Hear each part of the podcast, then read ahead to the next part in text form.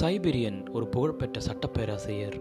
இவர் தனது நாற்பது வயது வரை ஆண்டவரை அறியாதவராக இருந்தார். செரிவியஸ் என்ற கிறிஸ்தவ நண்பரின் மூலம் இயேசு கிறிஸ்துவை ஏற்றுக்கொண்ட உடனே ஞானசானமும் பெற்றார். கிறிஸ்துவை அறிவிக்கும் நற்செய்தியாளராக மாறினார். தன் வீட்டை விட்டு ஏழை எளிய மக்களுக்கு உதவி செய்தார்.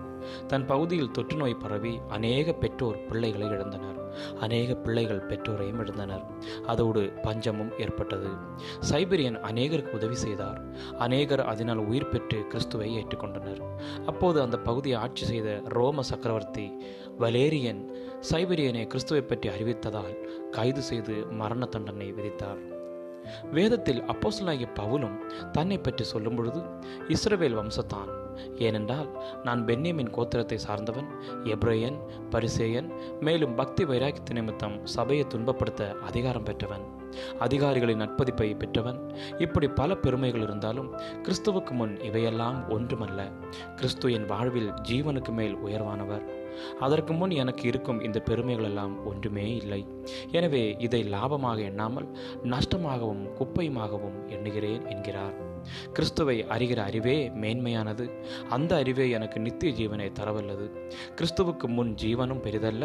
என கிறிஸ்துவின் சுவிசேஷத்தை பல பகுதிகளுக்கு எடுத்து சென்று அறிவித்து அவருக்காகவே மறித்தார். பிரியமானவர்களே சைபீரியன் ஒன்றுமல்லாதவர் அல்ல.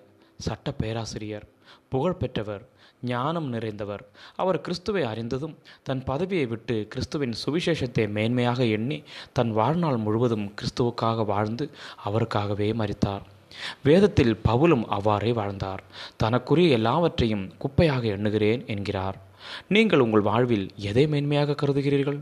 உலக படிப்பு செல்வம் புகழ் பதவி என எல்லாவற்றையும் எண்ணுகிறீர்களா?